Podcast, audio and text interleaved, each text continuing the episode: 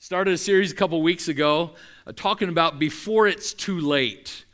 And uh, one of the words I really feel for that is for us at this moment in life is urgency. I believe there's an urgency, or we should live with an urgency that, that says if there is something important for me to do, then it's important for me to do it now. Don't wait till it's too late. Don't waste any more time. We don't know what the future holds. We don't know what life is going to be six months from now, a year from now, 10 years. From, we don't know. But I do know that time is running out. We, we get that from Scripture. We're going to talk about that a little bit this morning. Time is short, and the time for us to do what we need to do is now. You know, as we think about life and, and we get to the maybe the end of life or our life, whatever it is, uh, oftentimes we have regrets. We wish we would have done this, wish we would, would have done that, I wish I'd have taken more time with this. Very seldom are our regrets, our people's regrets at the end of their life, have to do with doing things most often, it has to do with their relationships with people. I wish I would have said this. I wish I would have taken care of this relationship. I wish I would have made things right with them before it is now too late to do that.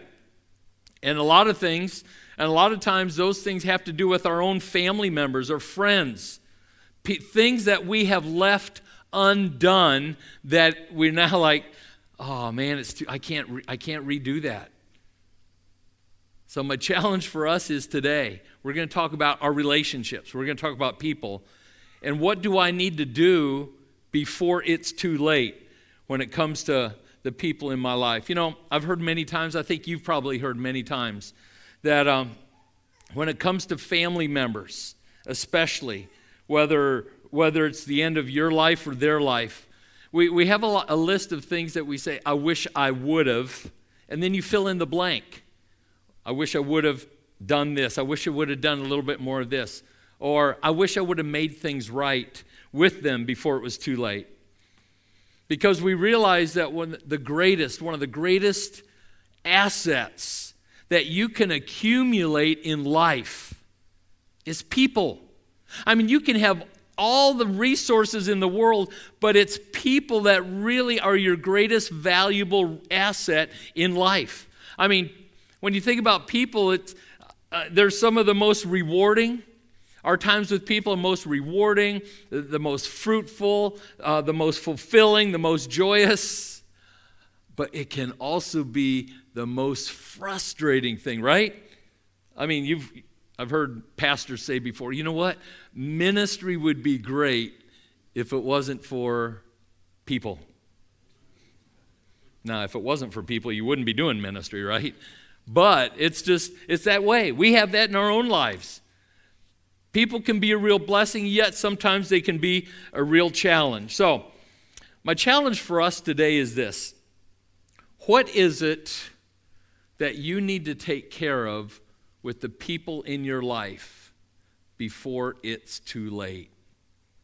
Here's what it says. We're going to start with 1 Peter chapter 4, verse 8.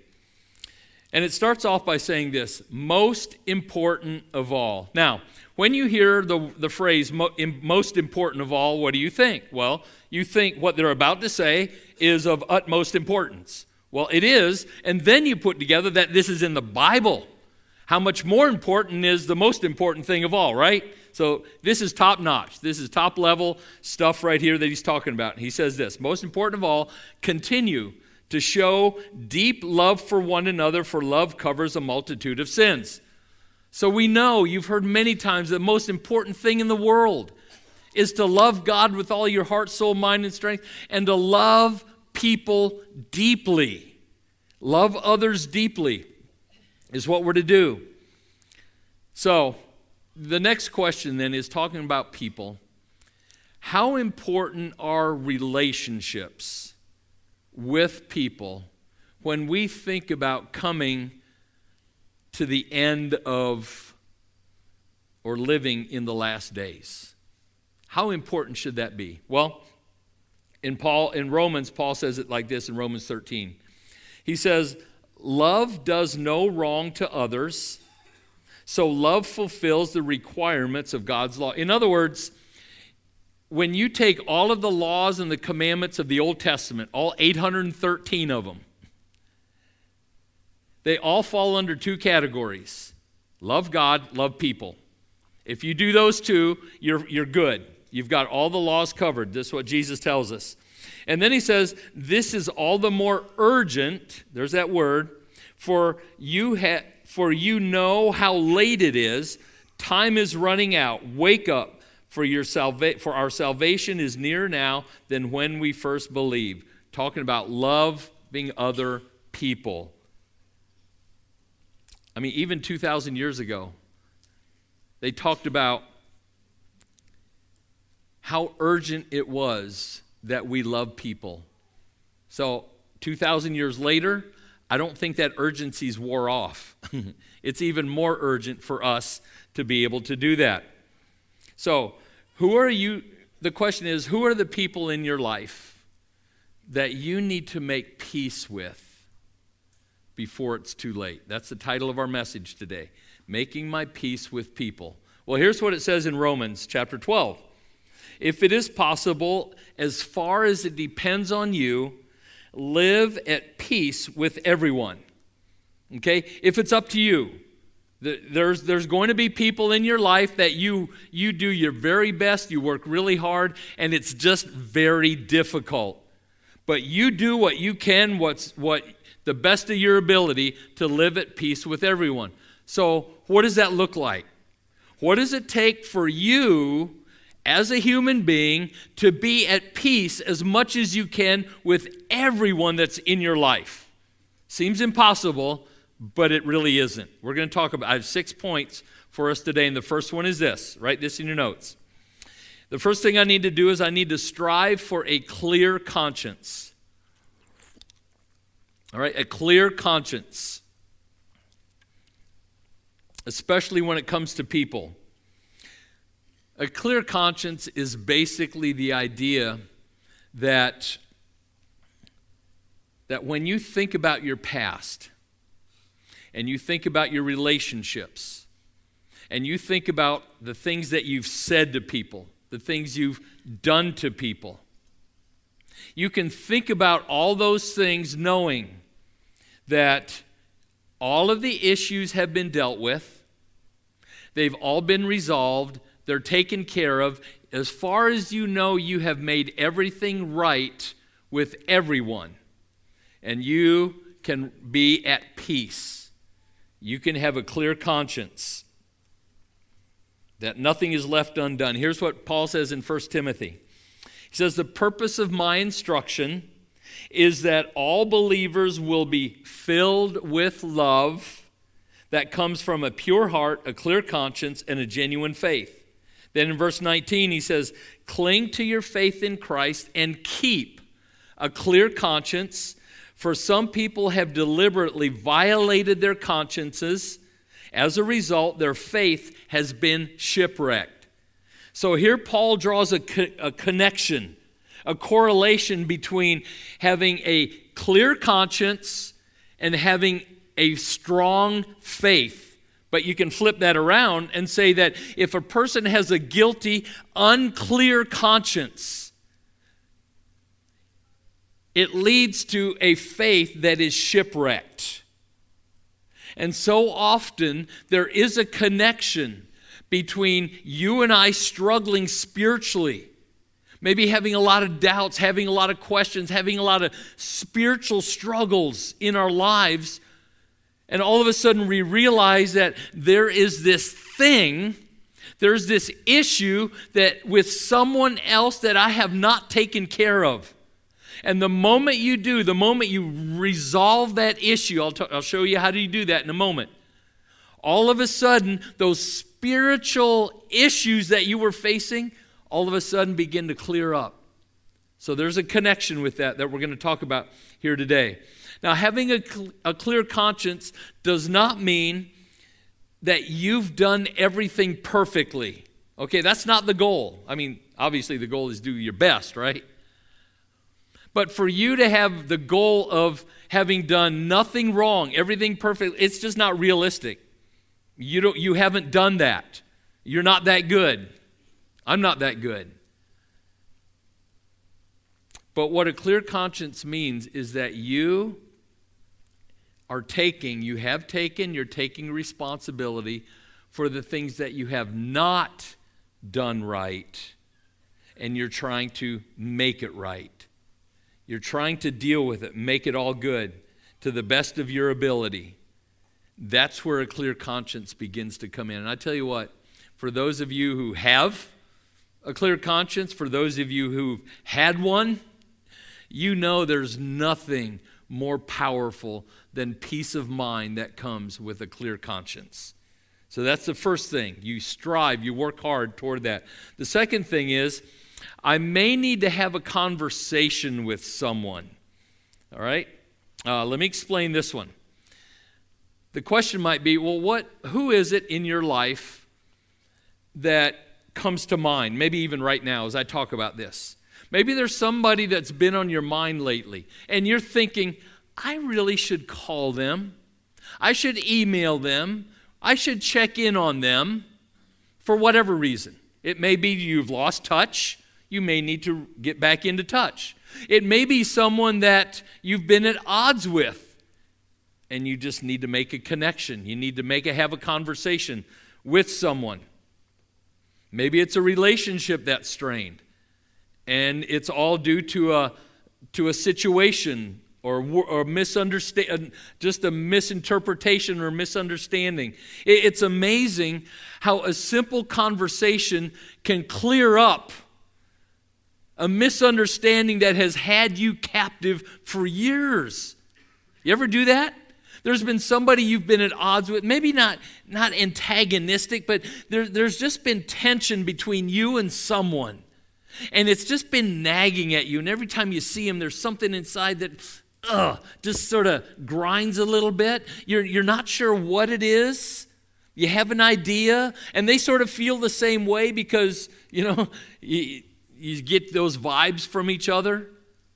And then you finally sit down and you say, hey, what, what's going on here? I don't like feeling this way. I mean, we used to have a connection, we used to be friends, whatever it is, and all of a sudden I feel like there's distance and there's tension between us.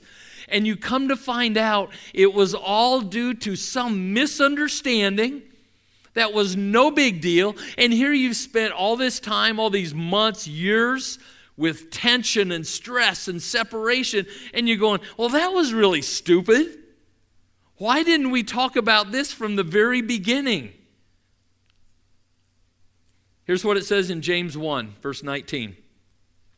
Understand this, my dear brothers and sisters. He says, You must be quick to listen, slow to speak, and slow to get angry. I like to think that this is like a math formula. If you are quick to listen, plus slow to speak, equals slow to get angry. If you do the first two, the last one will follow.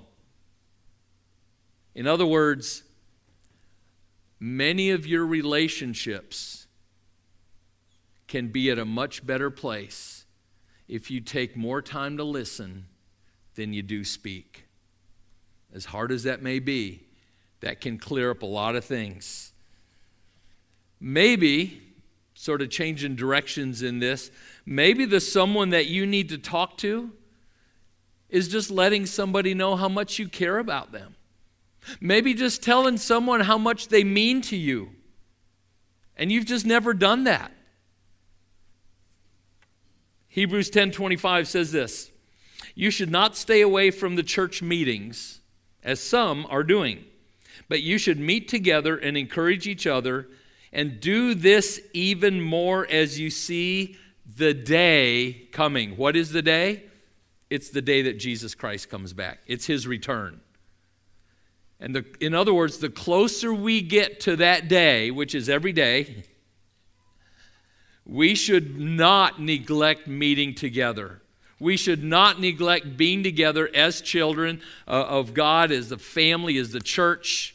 for the sake of encouraging each other. Now, I, a couple weeks ago, I mentioned this, and I, I really believe this is to be true. Hopefully not, but I really believe. There's coming a day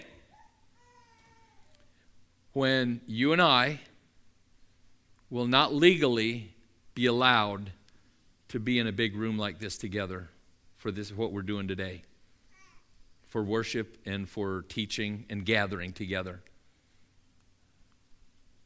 What do we do? Well we still need to be together. It may be in homes it may be in small groups it may be wherever it is but this pandemic we've been through and the shutdowns we've had has been a big reminder of how important it is for us to be together as a church family. Just encourage each other and bless each other. So the thing is this whatever it is you need to do to encourage someone, you need to do it today before it's too late. There's coming to everything I'm talking about, sort of like the hourglass. This is about a 30 minute hourglass. There's coming a time when that sand's going to finish and it's going to be too late. I'm still going to keep preaching a little bit, but it's going to be too late. Okay? I'm not that good yet. But that represents our time and your opportunities to do the things that you know you need to do. Don't wait until the sand runs out. Whatever it is you know to do, do it now. And then, number three, this is powerful. I need to forgive those who have hurt me. Very important. All of us here today, every one of us, we have been hurt by someone. Okay? We all have. We can't avoid it. We're human. We say things, we do things, we offend people, we hurt people, we don't mean to. Sometimes we do. We, we have, all, all of us have been hurt. So the question is, what have you done with that offense? When somebody's hurt you, what have you done with it? Have you gotten past it by forgiving? That's the only way you're going to get past those things is by forgiving them for what they have done. Or are you hanging on to it and are you still dealing with it and thinking in your mind, I'm not going to forgive you because you don't deserve it? You don't realize how bad you hurt me. I don't know that I can ever forgive you for that. Let me let you in on something. Nobody deserves it. Nobody deserves forgiveness. That's what makes it so powerful. Okay? The people that offended you, they don't deserve it. The people you offend, you don't deserve it. And when it comes between you and God, you don't deserve God's forgiveness either. So the real question is don't you deserve to be free from that offense? Because here's the thing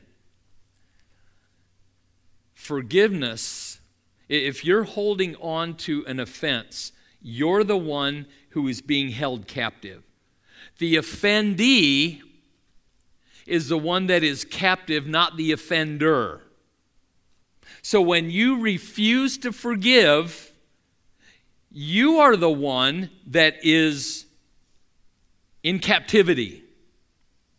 We tend to think the devil tries to tell us that, well, you don't forgive them because if you do, they won't suffer. If you withhold forgiveness, you, they're gonna, you're going to make them suffer for what they did, and that's what they deserve.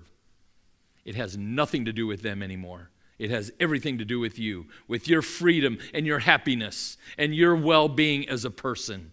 You deserve to be free. The only way you're going to do that is to forgive them for what they have done. Colossians 3:13 says this: Make allowance for each other's faults and forgive anyone who offends you. Anyone.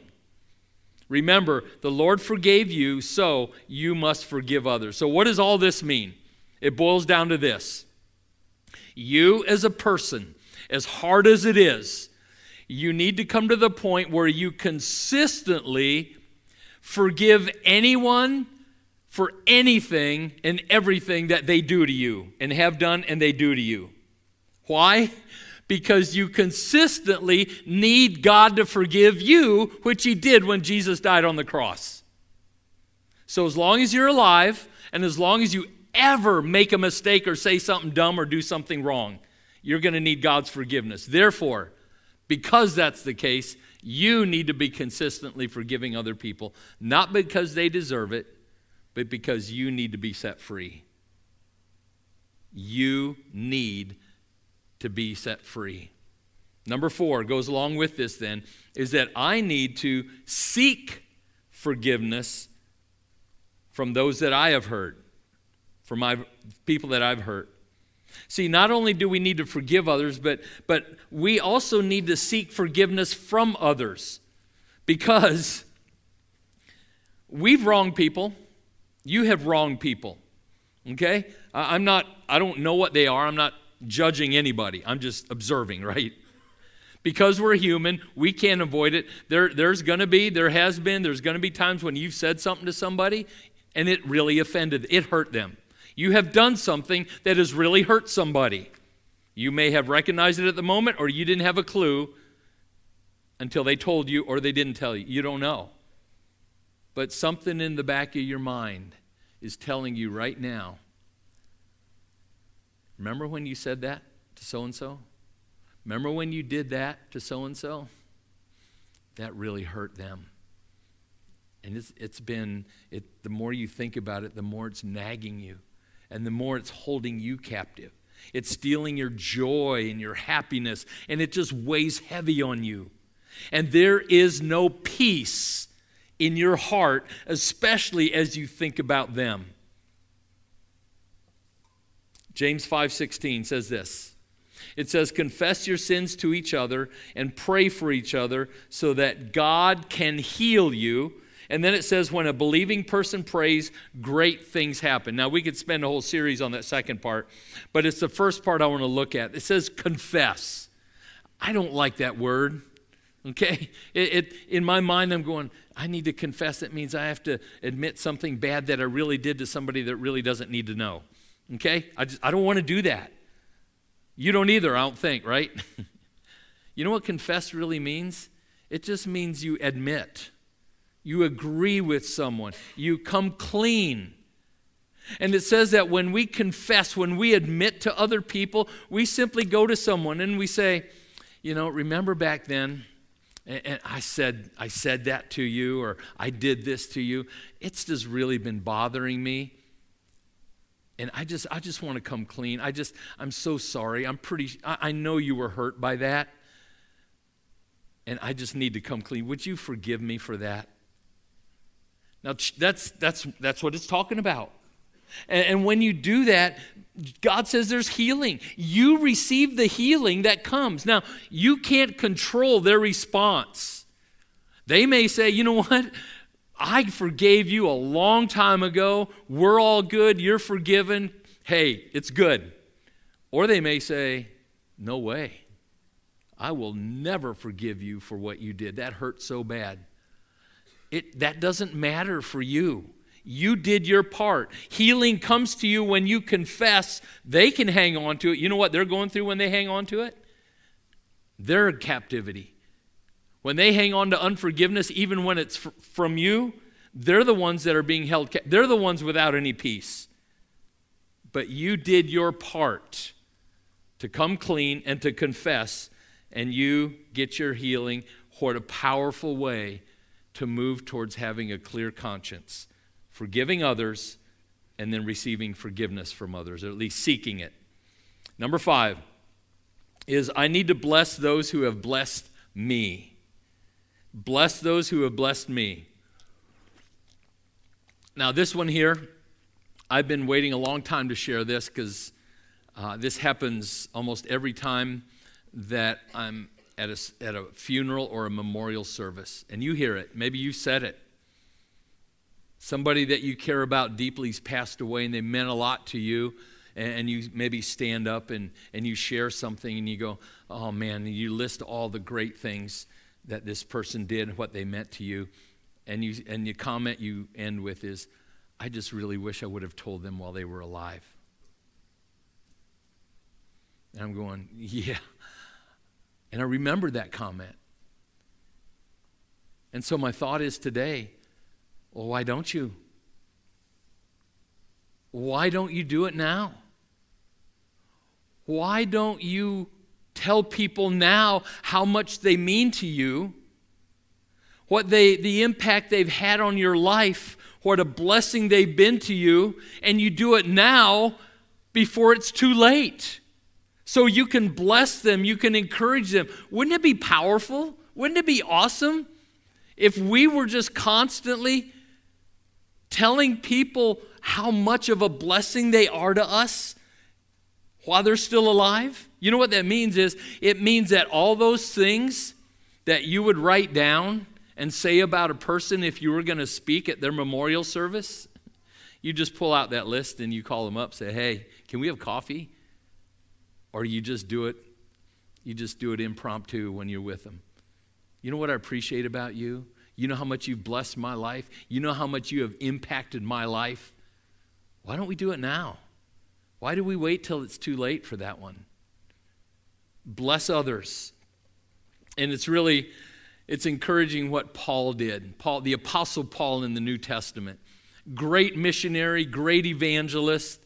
Uh, one of the things he did, he, he used to go to places that people never heard of the gospel. They'd never really heard about Jesus, and he would preach the gospel to Jews and Gentiles alike.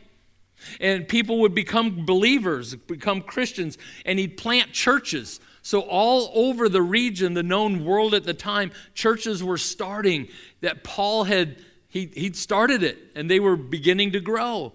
And then he would write letters to them. That's where we get the letters like Romans and Corinthians and Galatians and Thessalonians and all those.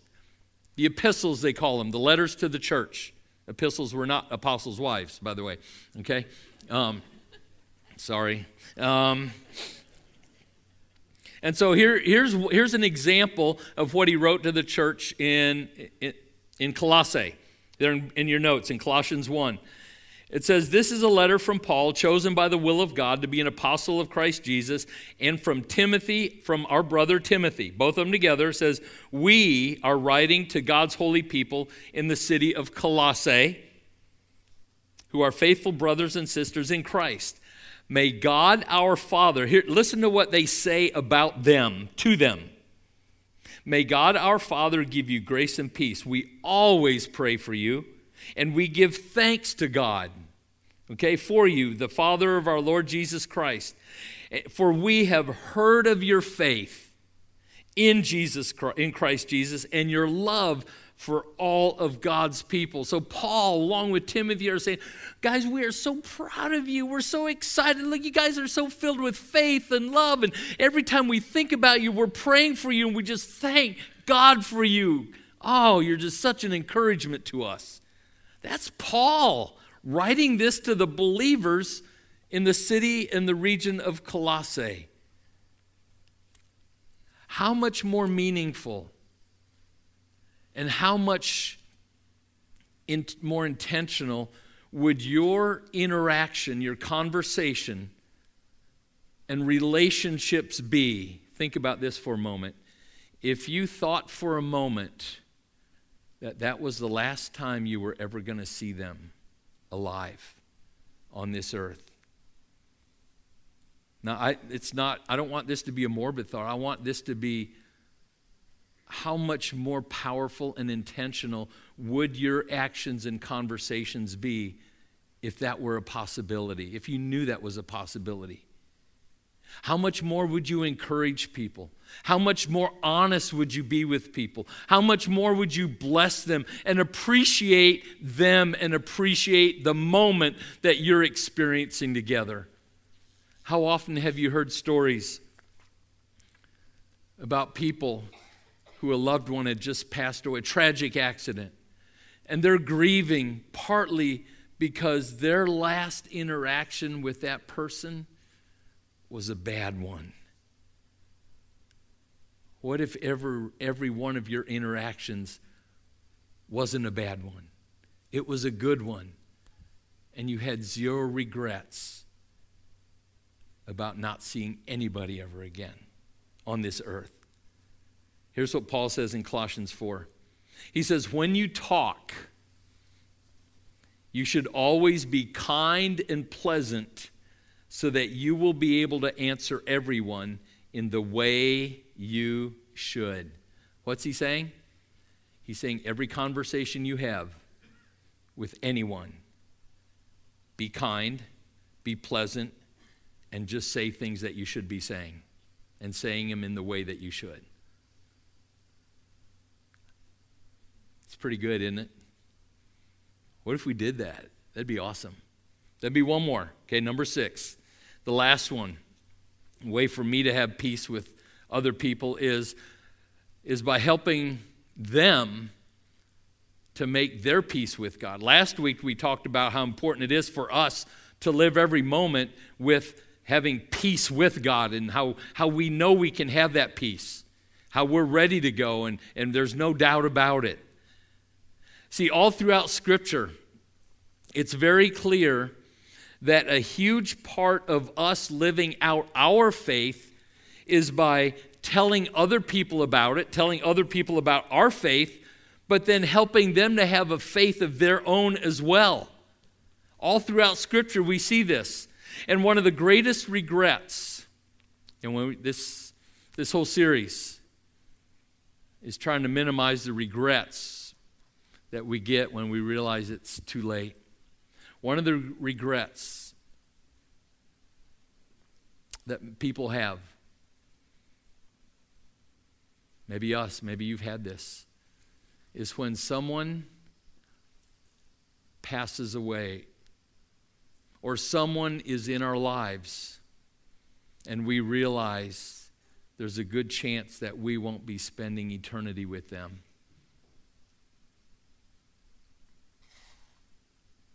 And you had the opportunity to do something about it.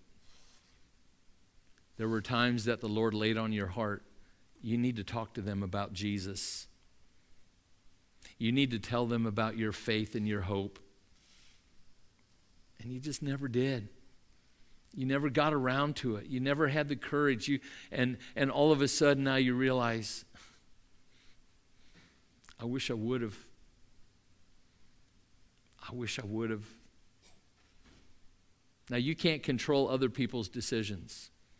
You can't save anybody, but you can sure give them the information they need to make a decision for Christ. So, who is it right now in your life that needs to hear about your faith in Jesus Christ? They need to know that Jesus loves them. They need to know that when they believe in Jesus Christ as their Savior and their Lord, they also get to spend eternity in heaven with you. And you would love to see them there with you. There's coming a day when it's too late for that.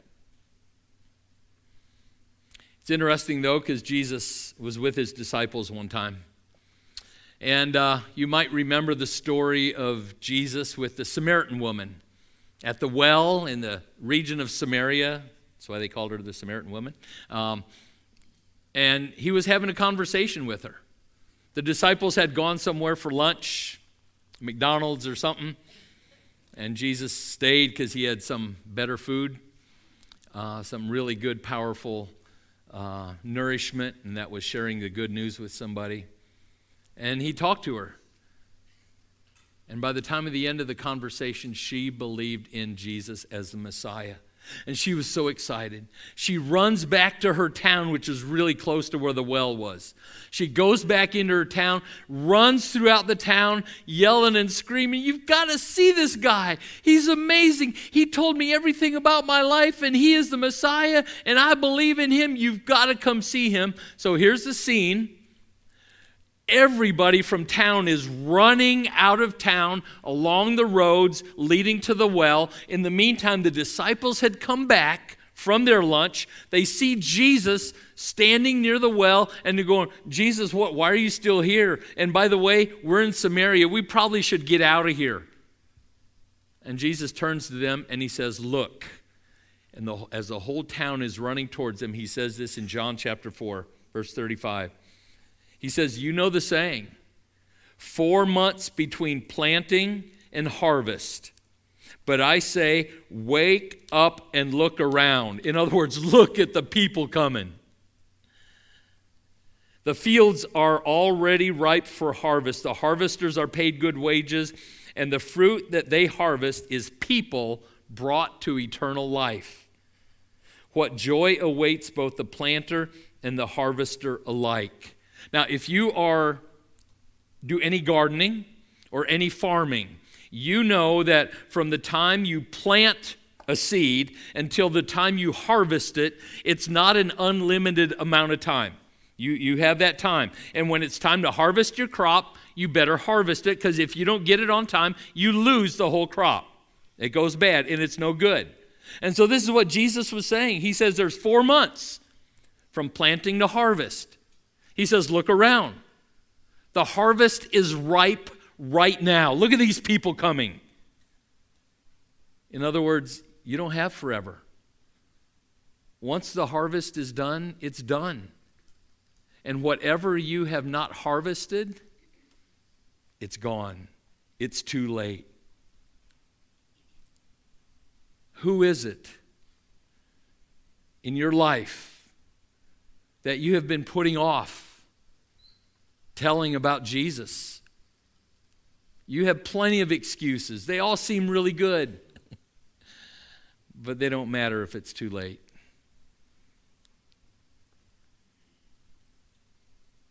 Now, everything I've talked about this morning, just being at peace with people.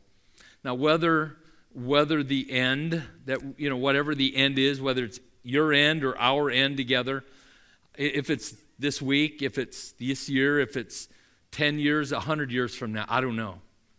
But how powerful would it be if you did now everything that you should be doing in life? You did it while you had time. How much more meaningful would life be if you didn't have to worry about getting everything done before it was too late? You did it. How about your relationships? Just think about this one point right now. Your relationships all the things that you need to do to be at peace with everyone as far as you can. What if you did it in the next two weeks? And the rest of the year, the rest of your life. I'm at peace. I'm at peace with every there's no one. And every anytime something came up, you took care of it immediately. That every moment of every day you had peace with everyone as far as it as much as it was up to you to do that.